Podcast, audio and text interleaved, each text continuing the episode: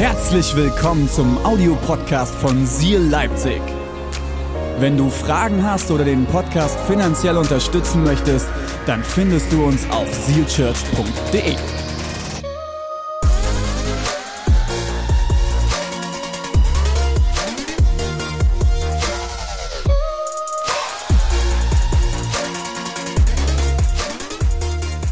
Alright, ich ermutige dich, etwas zum Schreiben dabei zu haben. Ich verrate jetzt den Titel für heute. Er lautet, das ist nicht das Ende.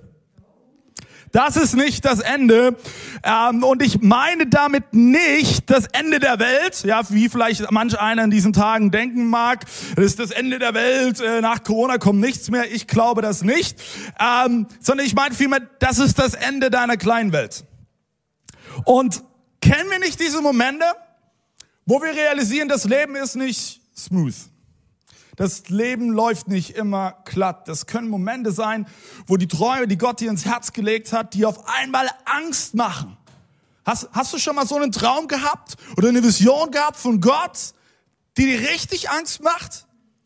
Und wo du denkst, wow, mit mir allein niemals. Es können aber auch Hindernisse sein, die sich auf einmal auftun und wo du merkst, hey, diese nicht zu überwinden. Oder Umstände, die sich von jetzt auf gleich schlagartig ändern. Wir haben das vor einigen Wochen als Familie haben wir das ähm, erlebt. Wir durften nämlich, äh, durften in Anführungsstrichen 14 Tage in Quarantäne als Familie verbringen. Jesus und ich hatten Corona, haben mal die Erfahrung gemacht. Ähm, aber ich sag dir, was viel herausfordernder war, mit zwei kleinen Kindern 14 Tage nicht rausgehen zu dürfen. Ist der Worst Case.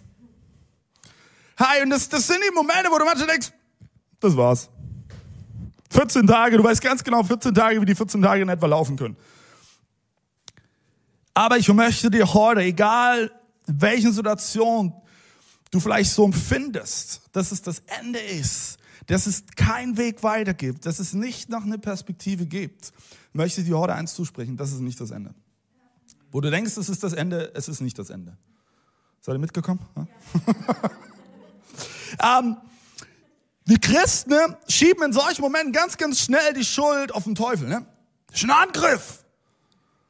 Ja, man, manchmal ist es ein Angriff. Aber ich glaube, manchmal lässt Gott Dinge auch zu in deinem und meinem Leben, damit wir wachsen. Damit wir unser Vertrauen auf ihn werfen, nicht auf irgendwelche anderen Dinge.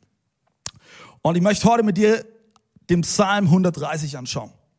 Und du kannst gerne am Screen mitlesen oder in deiner Bibel, analog, digital, vollkommen egal. Lass uns mal reinlesen. Tief aus dem Abgrund her rufe ich dich.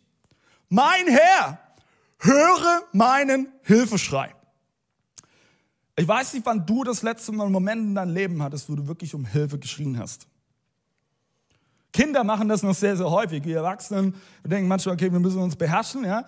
Aber es gibt die Momente in deinem Leben, da schreien wir nach Hilfe. Deine Ohren sollen aufhorchen. Mein Flehen um Gnade sollen sie hören. Wenn du, Herr, die Sünden zählen würdest, mein Herr, wer könnte vor dir bestehen? Nächste Seite. Doch bei dir, Achtung, doch bei dir liegt die Kraft der Vergebung. Dafür begegnet man dir mit Ehrfurcht. Ich hoffe auf den Herrn. Voller Sehnsucht hoffe ich auf ihn und warte auf sein befreiendes Wort. Und das ist echt ein Eindruck, den ich schon seit Beginn des Gottesdienstes habe. Einige schauen heute zu, du schaust heute zu, du hast eine unglaubliche Sehnsucht. Und du wartest schon eine Weile. Du wartest darauf, dass, dass, dass Gott seinen Finger bewegt. Du wartest darauf, dass endlich dieser Durchbruch geschieht. Hey, ich möchte es heute im Glauben aussprechen, dass heute dieser Tag ist, wo du so leben wirst. Voller Sehnsucht warte ich auf den Herrn. Nächste Seite. Mehr als die Wächter auf den Morgen. Ja, mehr als die Wächter auf den Morgen. So soll auch Israel auf den Herrn warten, denn beim Herrn ist Gnade zu finden. Und er befreit von aller Schuld. Ja, er wird Israel und ihm alle seine Sünden vergeben. Was für ein starker Psalm, oder? Was für ein starker Psalm. Ich möchte heute drei Punkte mitgeben für dein Leben, die dich ermutigen können. Der erste Punkt, schreiben die mit, Gott hört zu. Gott hört zu. Wenn ich diesen Psalm 130 lese, dann, dann stelle ich mir ganz schnell die Frage, wow, was hat der Psalmist wohl durchgemacht? In welchem Abgrund hat er sich befunden? Damit er sagt, hey, aus dem Abgrund schreie ich zu dir. Ich rufe zu dir, Gott. Und das mega Spannende ist, wenn du in der Luther-Übersetzung mal schaust, Luther übersetzt in Vers 1 mit aus der Tiefe rufe ich zu dir, aber eigentlich steht dort ein Plural. Super spannend. Und es müsste eigentlich heißen, aus den Tiefen rufe ich zu dir. Aus den Tiefen. Es ist Plural. Ist es nicht so, oftmals befinden wir uns nicht nur in einem Tief, sondern es sind ganz, ganz viele.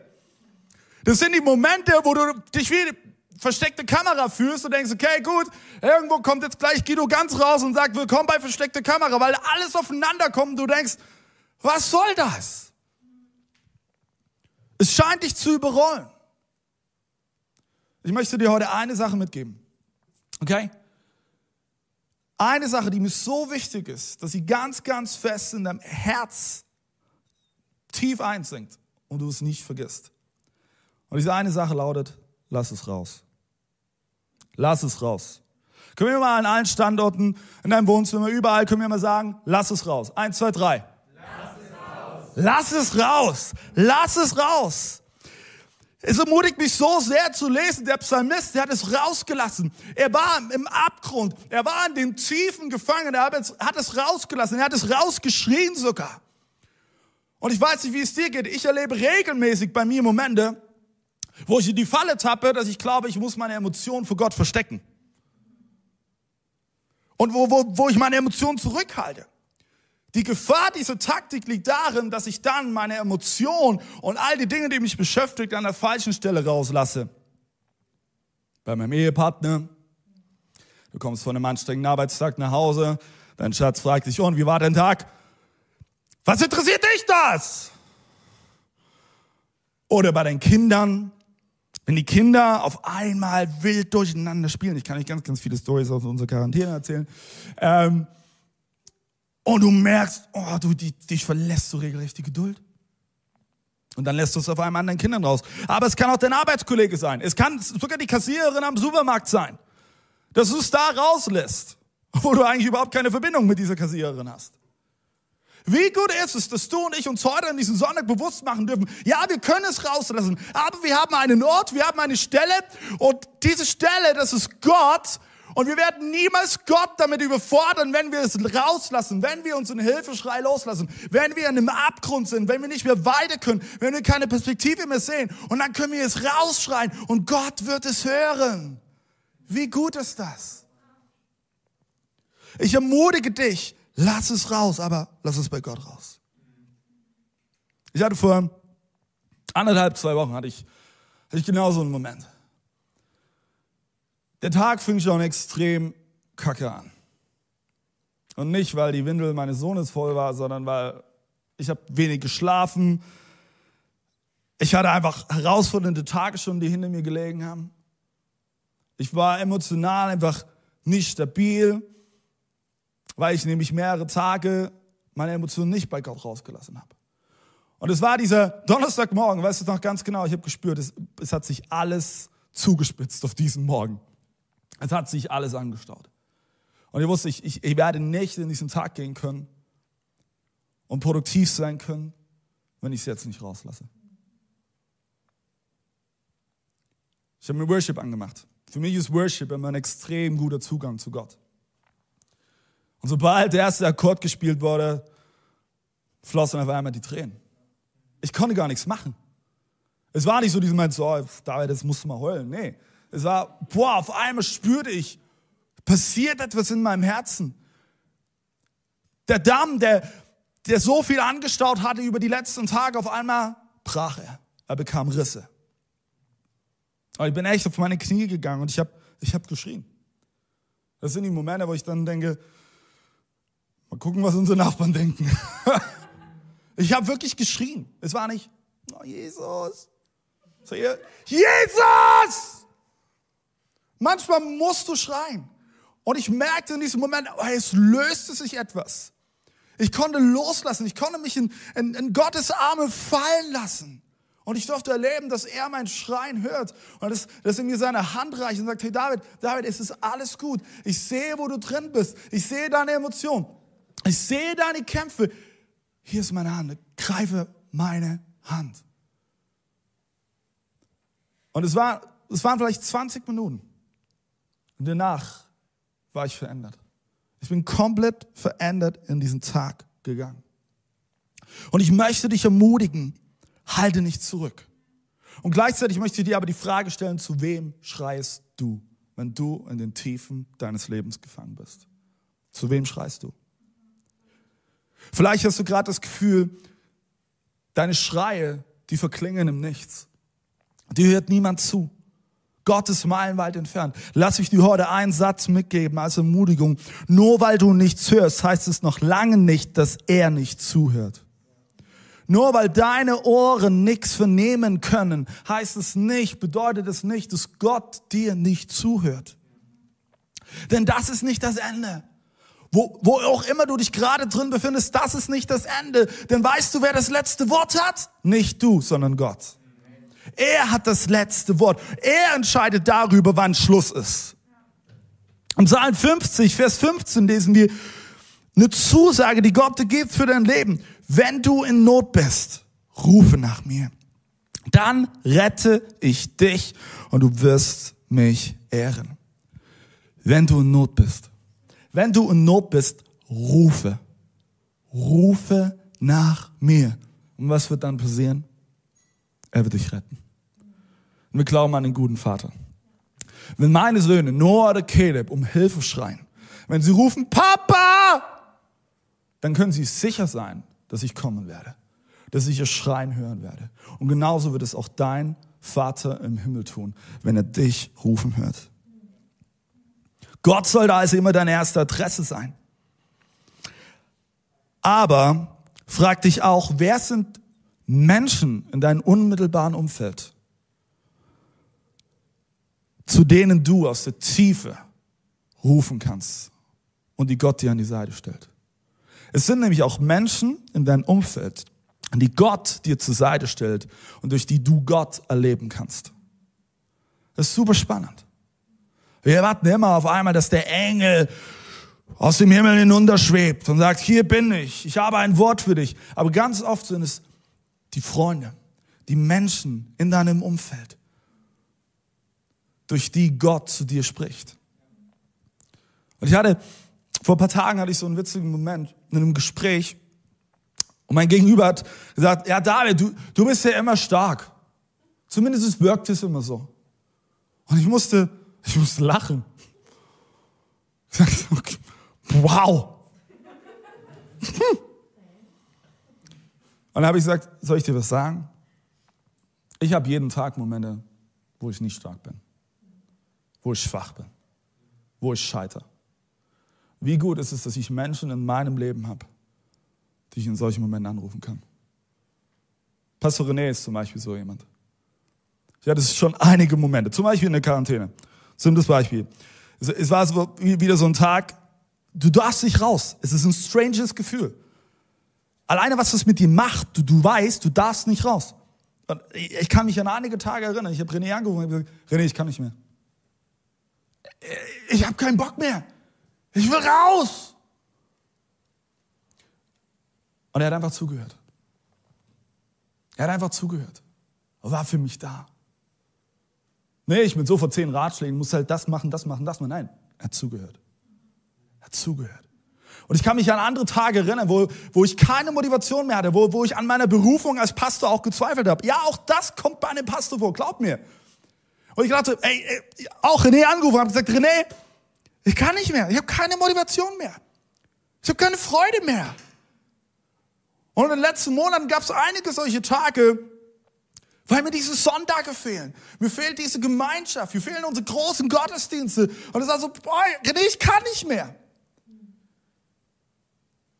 Und ich wusste, egal, weshalb ich anrufe, wenn es notwendig gewesen wäre, hätte René alles stehen und liegen gelassen. Er wäre zu mir gefahren und wir hätten drüber reden können, auch Angesicht zu Angesicht. Wer sind die Menschen in deinem unmittelbaren Umfeld, durch die Gott dir begegnen will? Zu denen du rufen kannst, wenn du dich in der Tiefe befindest. Menschen, die dir Mut zusprechen. Nicht Menschen, die sofort mit zehn Bibelversen um die Ecke kommen. Menschen, die dir zuhören. Menschen, die dich aufrichten. Wer sind die Menschen in deinem Umfeld, die Gott dir an die Seite stellt, die dir unter die Arme greifen und sagen, hey, ich weiß, du bist gerade eben in der Tiefe. Ich weiß, du befindest dich gerade eben in einem Abgrund. Hey, und du, ich weiß, du hast keine Kraft mehr für den Aufstieg. Hey, komm, ich richte dich auf. Wir werden gemeinsam wieder aufsteigen. Denn das ist nicht das Ende. Zweiter Punkt, den ich hier mitgeben möchte heute, heißt, Gott vergibt. Gott vergibt. Ich möchte dir eine Wahrheit sagen, die du und ich so oft vergessen und in den Hintergrund gerät. Und diese Wahrheit lautet, wir alle haben Dreck am Stecken. Wir alle. Lass uns mal lesen. Römer Kapitel 3, Vers 23. Alle sind schuldig. Alle sind schuldig geworden und spiegeln nicht mehr die Herrlichkeit wider, die Gott den Menschen ursprünglich verliehen hatte. Das sind so diese Momente, wo wir Christen versuchen wollen, die Bibel irgendwie anders hinzubiegen. Ja? Das ist zum Beispiel bei den Wörtchen alle. Ja, alle. Müssen wir in den Ohrtext gucken, ja, was da wirklich steht. Vielleicht meint das ja was anderes. Vielleicht meint das nur eine spezifische Gruppe oder irgendwas. Kannst du versuchen. Alle bedeutet alle.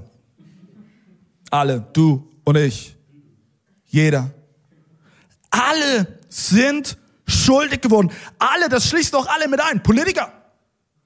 Oh, ich weiß, ein sensibles Thema, ne? Gerade in diesen Tagen. Ich sag dir was, Politiker machen Fehler. Das sind auch nur Menschen. In dem Moment, wo du dich drüber aufregst, solltest du viel mehr für die Politiker beten und sie segnen. Das ist genauso Mediziner. Mediziner machen Fehler. Das sind nicht Götter in Weiß. Es sind Menschen, die einen weißen Kittel tragen und wo Gott ihnen eine Gabe gegeben hat, die sie einsetzen. Lehrer. Ah, mein Lehrer kriegt das nicht hin. Mein Lehrer, der, der, der weiß noch nicht mal, was Zoom ist. Hey, helf ihn doch. Menschen sind nicht perfekt. Pastoren Oh, jetzt. Ja, auch Pastoren. Alle Pastoren. Such dir niemals einen Pastor, der perfekt scheint. Such dir einen Pastor, der dich herausfordert. Mütter, Väter. Wie oft kämpfen Mütter und auch wir Väter damit, dass wir perfekt sein wollen. Wir wollen der perfekte Vater für unsere Kinder sein, perfekte Mutter für unsere Kinder sein. Du läufst dem Ideal nach, was du niemals erreichen wirst. Wichtig ist nur, dass du deine Kinder von ganzem Herzen liebst, jeden Tag, jeden Tag, jeden Tag, dass du sie ehrst. Freunde, Nachbarn, dein Leiter, egal ob an deinem Arbeitsplatz oder in der Kirche, wir alle sind fehlerhaft. Jeder einzelne von uns. In Römer 6, Vers 23 lesen wir, denn der Lohn der Sünde ist der Tod. Aber die Gnade, die Gott uns gewährt, ist das ewige Leben. Denn wir gehören zu Jesus Christus, unserem Herrn. Ich weiß nicht, wie es dir geht, wenn ich diese Vers lese. Der Lohn der Sünde ist der Tod. Denke ich so, scheiße. Verkackt. Das war's. Aber hey, aber die Gnade, die Gott uns gewährt, das ist das ewige Leben. Gott gewährt dir Gnade. Weißt du, der Tod meint nicht unbedingt den körperlichen Tod. Du kannst auch noch Tod erleben, solange du hier auf dieser Erde lebst. Der Tod meint, meint nämlich diesen Moment, wo du merkst, er lädt Schuld auf dich wo du Sünde in deinem Leben hast. Und Sünde ist nichts anderes als Zielverfehlung. Du, du, du realisierst, du gehst den Weg und das Resultat ist, dass die Verbindung für einen Moment gekappt wird zwischen dir und Gott. Oder du merkst, auf einmal kommt Tod in den Bereich deines Lebens rein. Aber Gott ist gnädig. Und dann lesen wir, lasst uns schauen, Psalm 130, Vers 4, wir gehen zurück zu unserem Psalm. Doch, doch, bei dir liegt die Kraft der Vergebung. Dafür begegnet man dir mit Ehrfurcht. Bei wem liegt die Kraft der Vergebung? Bei dir? Bei dem Freund? Nein, bei Gott. Wer hat die Kraft, dir zu vergeben, dich von all deiner Schuld zu befreien, dich von all deinem, deinen Sünde zu befreien? Wer hat die Kraft? Gott. Hey, was für eine Ermutigung ist das? Dass wir uns heute Morgen bewusst machen können, egal wie es in meinem Leben aussieht, Gott kann mir vergeben. Ja, Gott kann dir sogar vergeben, wenn du selbst noch nicht einmal bereit bist, dir zu vergeben. Gott kann dir vergeben. Ich habe einen sehr, sehr guten Satz von Dietrich Bönhofer gelesen. Er hat Folgendes gesagt. Ich glaube, dass auch unsere Fehler und Irrtümer nicht vergeblich sind und dass es Gott, Achtung, nicht schwerer ist, mit ihnen fertig zu werden, als mit unseren vermeintlichen Guttaten. Manchmal denken du und ich, dass, dass Gott viel größere Arbeit und viel größere Herausforderungen mit deinem und meinem Problem hat. Das ist überhaupt nicht so. Hast du das Gefühl, dass das Gewicht deiner Fehler schwer auf dir wiegt?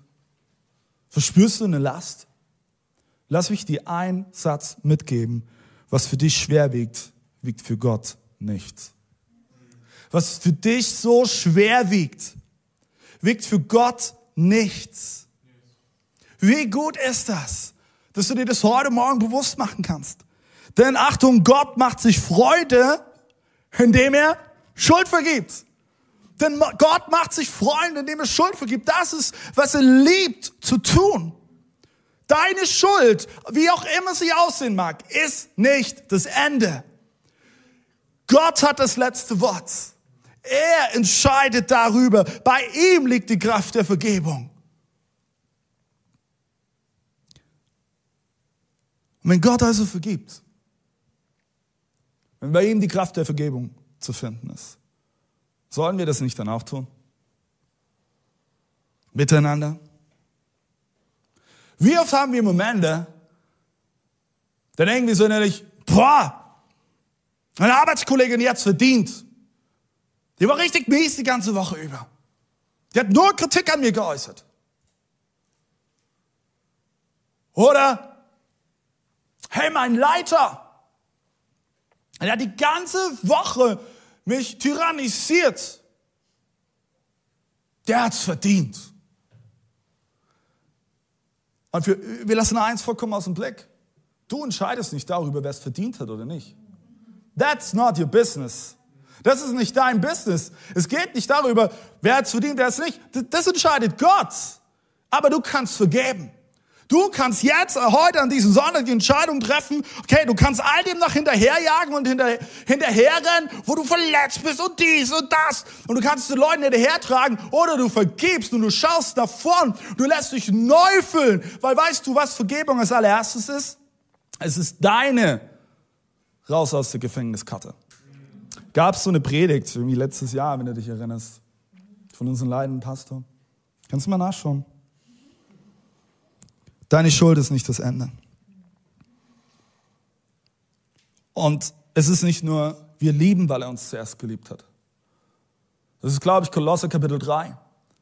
Am Ende können du und ich vergeben, weil er uns zuerst vergeben hat. Und ich möchte dich heute einladen, dich dafür zu entscheiden. Egal, was du in zwischenmenschlichen Beziehungen erlebt hast.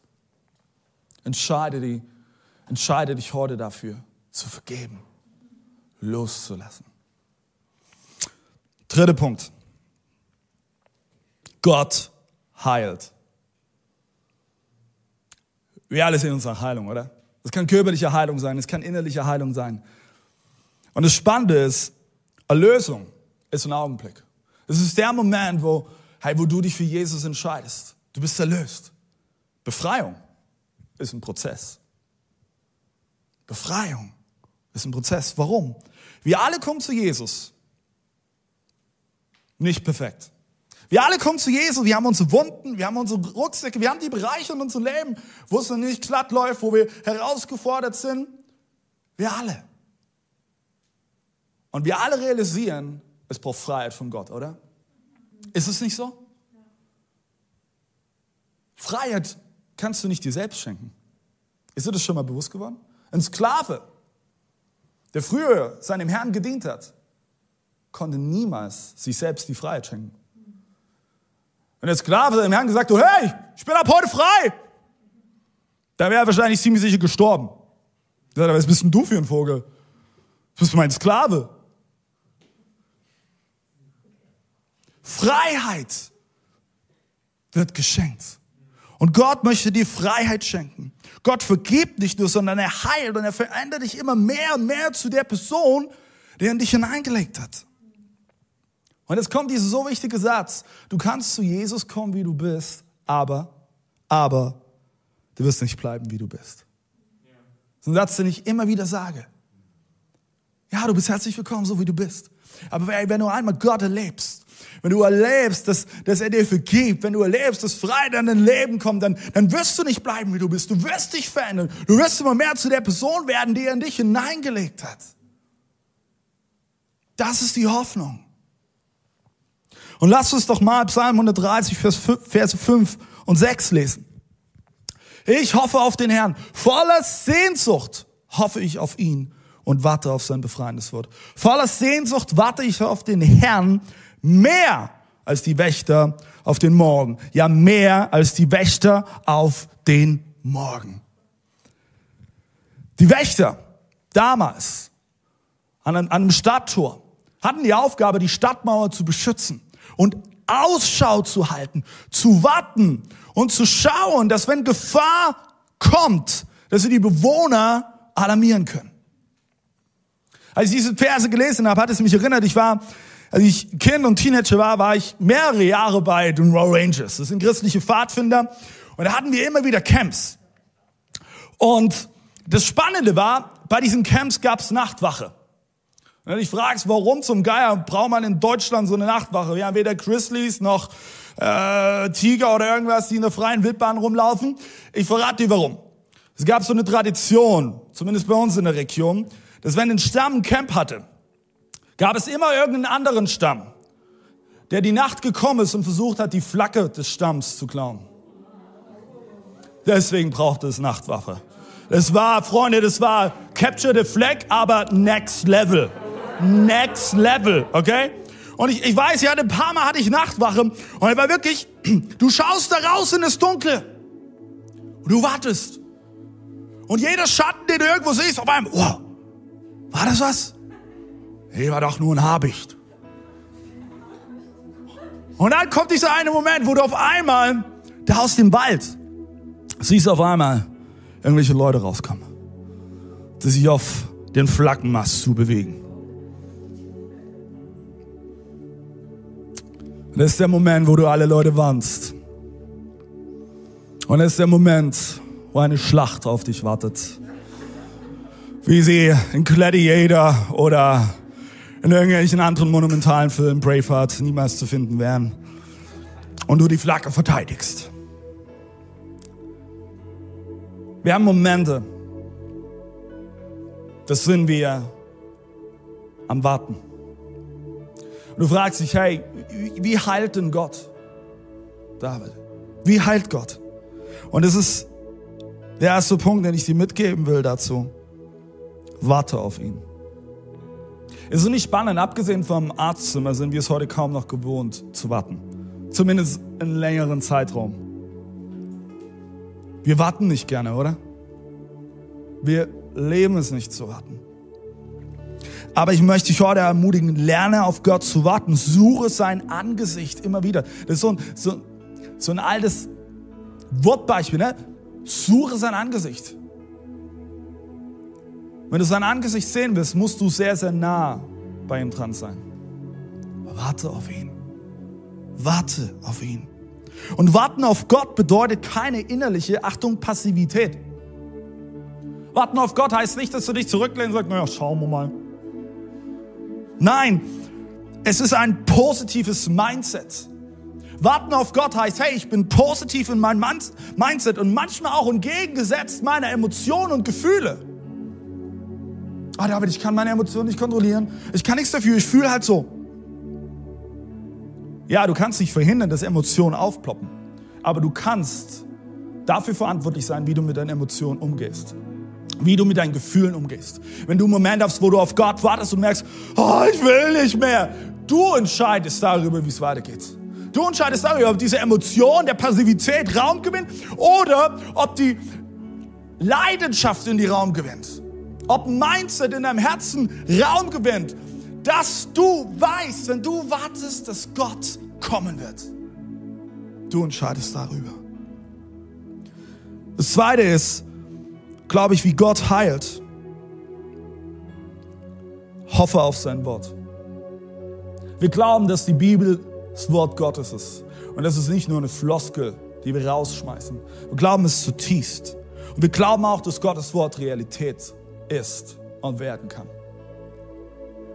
Als ich 2016 kurz vor dem Burnout war, kann ich mich an diesen einen Tag erinnern. Meine Mom kam mit so einem ganz kleinen Zettel um die Ecke. Und Mütter sind großartig. Weil die geben dir immer irgendwas, wo du mitnehmen kannst als Kind. Sie kamen in den Bibelvers. 2. Korinther 4, 8 bis 9.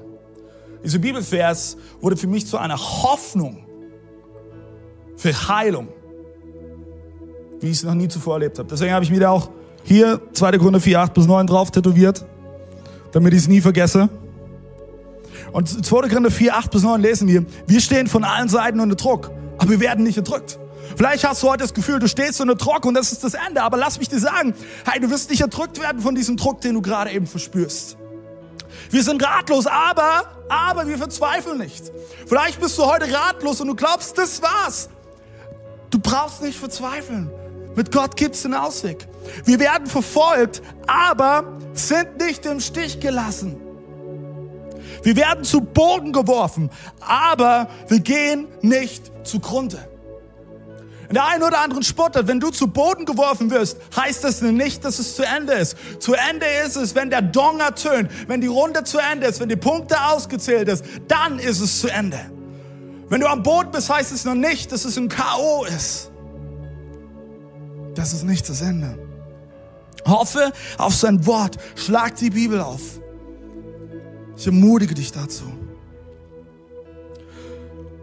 Und der dritte Punkt, den ich dir mitgeben will, wie Gott heilt, halte erwartungsvoll Ausschau. Halte erwartungsvoll Ausschau. Auch wenn du gerade wie diese Wächter ins Dunkel schaust und du nichts siehst als einfach nur schwarz, halt weiter Ausschau. Halt weiter Ausschau. Wenn du tiefer in das Thema einsteigen willst, Anfang Februar gibt es eine Predigt, was du siehst, was du jetzt siehst, entspricht nicht der Realität. Ich glaube, sie wird dich ermutigen. Halte Ausschau.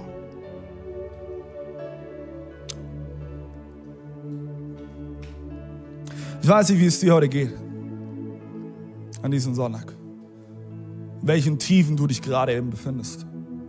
Aber ich möchte dir heute eins zusprechen. Das Negative, das Zerstörte, was du spürst, wird Gott nutzen, um damit Geschichte zu schreiben. Der Umstand, wo du dich gerade eben drin befindest, ist nicht das Ende.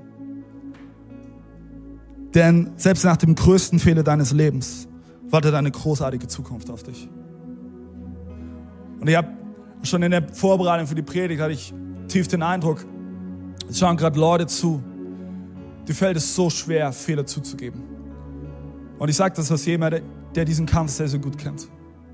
Aber ich möchte heute sagen, egal welche Fehler passiert sind, egal welche Fehler du in deinem Leben erlebt hast, mit Gott hast du eine großartige Zukunft, die auf dich wartet. Johannes 14, Vers 2 lesen wir, im Haus meines Vaters gibt es viele Wohnungen. Wenn es nicht so wäre, hätte ich dann zu euch gesagt, ich gehe dorthin, um für euch einen Platz vorzubereiten? Ich weiß nicht, wie es dir geht. In der Wanderung ist für mich das Aller, Allerbeste, wenn er am Ende der Tor einkehrt.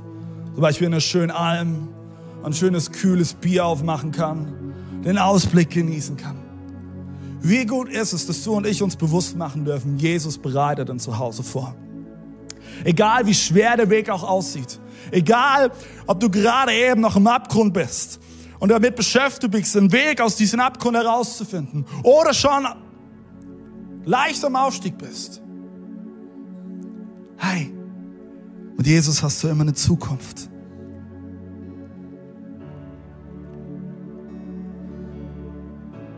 Und ich kann mir gut vorstellen, dass du vielleicht gerade nicht verstehst, warum du diesen Umstand oder diese Situation durchmachen musst. Warum hast du gerade mit diesen finanziellen Problemen zu kämpfen? Warum gerade diese Krankheit? Warum komme ich nicht aus diesem Emotionsloch raus? Und ich bin mir sehr, sehr sicher, du magst es auch nicht, da drin zu sein. Ich verstehe es. Aber ich möchte dir heute sagen, der Mensch ist nicht dafür geschaffen, auf, eine, auf einem Level zu bleiben. Er ist dafür geschaffen, zu wachsen. Er ist dafür geschaffen, den Gipfel zu erklimmen. Und egal, welche Goliath sich dir gerade eben in den Weg stellt, möchte ich heute zusprechen, diese Goliath steht dir zwar im Weg, aber du hast schon alles, was du im Inneren brauchst, um diesen Goliath zu bezwingen und zu töten. Denn es ist nicht so, wenn du alles aus eigener Kraft tun könntest, bräuchte es kein Glauben. Glaube braucht es, weil du und ich immer wieder realisieren, wir können es nicht aus eigener Kraft. Ich schaffe es nicht alleine. Ich brauche Gott in mein Leben. Und ich möchte heute sagen, hey, was Gott dir verspricht, wird noch eintreffen. Und da können weder Menschen etwas daran ändern. Menschen können vielleicht versuchen, an diese Zusage zu rütteln.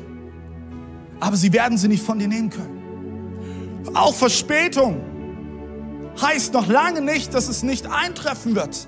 Wenn du gerade eben das Gefühl hast, hey, die Zusage, die Gott für dein Leben hat, wann kommt sie denn? Verspätung bedeutet nicht, dass es nicht mehr eintrifft. Was Gott angefangen hat, wird er zu Ende bringen.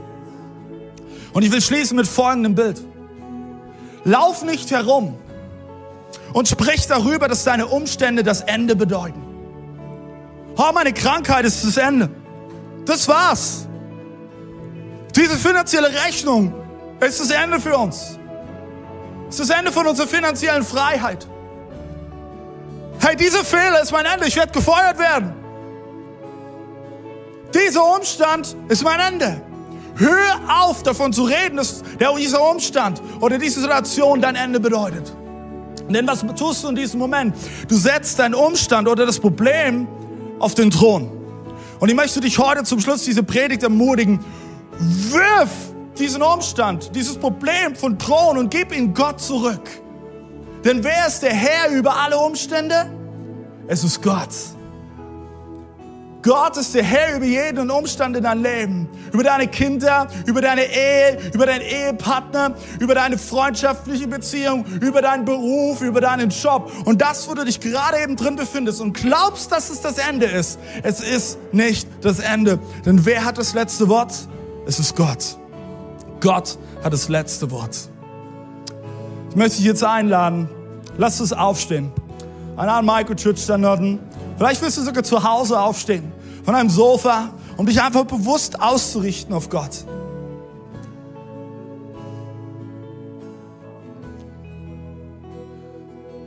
Und ich möchte jetzt ein Gebet sprechen. Dass du neuen Mut bekommst.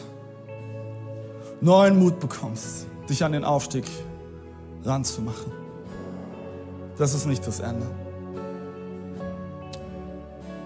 Lass uns für einen Moment, wenn es möglich ist, die Augen schließen, okay? Um einfach uns auf Jesus zu fokussieren.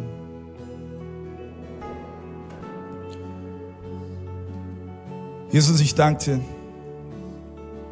Es ist egal, wo wir uns gerade eben befinden, in welchen Tiefen, in welchem Abgrund. Ich danke dir, Jesus, dass du jetzt mit deiner Kraft kommst mit deiner Liebe kommst und diese Wahrheit so fest in unser Herz sinken lässt. Das ist nicht das Ende. Dieser Umstand bedeutet nicht das Ende. Und ich spreche das aus. Ich spreche das aus, dort, wo du gerade eben finanziell kämpfst. Ich spreche es aus, das ist nicht das Ende, denn Gott ist dein Versorger. Er wird dafür Sorge tragen, dass es dir gut geht und dass du alles hast, was du brauchst. Ich spreche es aus über die Beziehungen und über die Ehe. Ich habe das Gefühl, hey, schauen gerade Paare zu, ihr kämpft in eure Ehe und die, ihr habt sogar vielleicht schon den Gedanken daran verschwendet, hey, das war's. Das ist das Ende. Es geht nicht weiter. Jesus, ich spreche jetzt in deinen Namen aus, dass es nicht das Ende ist. Ich bete neue Kraft aus, weiter zu kämpfen, noch einen Schritt weiter zu gehen, nicht aufzugeben, nicht aufzuhören, aneinander zu glauben. Und Jesus, ich bete, dass du Liebe neu entfasst. Jesus, ich bete, dass dort, wo gerade Leute zuschauen und mit Fehlern kämpfen, die in ihrem Leben geschehen sind, Deine Fehler definieren dich nicht. Deine Fehler machen dich nicht zu der Person, die du bist, sondern es ist Jesus. Und Jesus, ich danke dir jetzt in diesem Moment, dass du Freiheit schenkst. Jesus, von diesen über, überzogenen Fehlerdenken. Jesus, ich bete jetzt, dass du, dass du wirklich jetzt einen Moment schenkst, wo jeder Einzelne loslassen kann. Deine Fehler sind nicht das Ende. Deine Fehler entscheiden nicht über, das, über dein Ende, sondern es ist Jesus, der darüber entscheidet. Jesus, ich danke dir so sehr.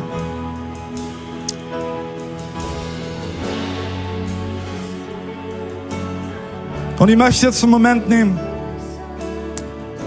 um mit all denjenigen zu beten, die gerade eben verspüren, hey, ich will nach Hause kommen. Nach Hause kommen zu Jesus. Wir haben jeden Sonntag haben wir vier Symbole. Vier Symbole, die auf den Punkt bringen, was diese gute Botschaft ist, an die wir glauben. Es fängt mit dem Herz an. Und das Herz steht dafür, dass wir lieben können. Hast du dich schon mal gefragt, was eigentlich der Sinn ist in deinem Leben? Die Bestimmung in deinem Leben, das glaube ich zutiefst, ist es, Gott dein Nächsten mit dich selbst zu lieben. Deswegen das Herz. Aber so oft schaffen wir es nicht, oder? Und dann kommt diese Abzweigung, das sind die Momente, wo wir wie am Ziel vorbeifahren. Das ist der Moment, das, das, das heißt Sünde. Sünde ist Zielverfehlung. Und du, du hast vielleicht in den letzten Wochen, Monaten oder über die ganzen letzten Jahre eine Abzweigung genommen und du merkst, wow, es ist eine Sackgasse. Und normalerweise wäre es vielleicht diese Sackgasse.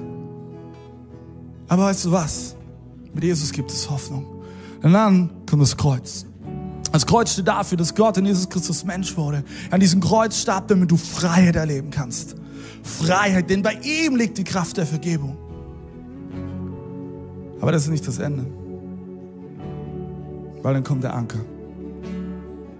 Und der Anker steht für Hoffnung. Hoffnung auf ein ewiges Leben, im Zentrum dieser Bestimmung zu leben. Möchte ich jetzt einladen, wirklich ganz beide zu sein. Sie möglich ist, schließ deine Augen. Und ich will die folgende Frage stellen. Hast du dich jemals für Jesus entschieden? Hast du Ja zu ihm in deinem Herzen gesagt? Es geht nicht darum, wie oft du im Gottesdienst bist, wie viel du über die Bibel weißt. Das ist alles, alles sekundär. Kennst du Jesus? Hast du diese Kraft der Vergebung erlebt? Vielleicht schaust du aber auch gerade zu und du merkst, hey, du hast dann nie innerlich diese Entscheidung für Jesus getroffen.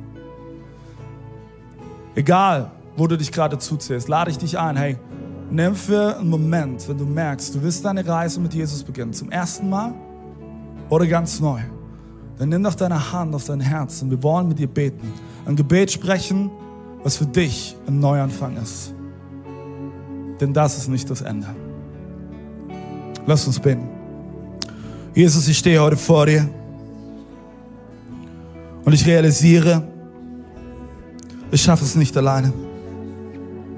Ich brauche deine Hilfe. Ich nehme deine Hand, Jesus. Danke, dass du mich bedingungslos liebst. Danke, dass du für mich bist. Von heute an will ich dir nachfolgen.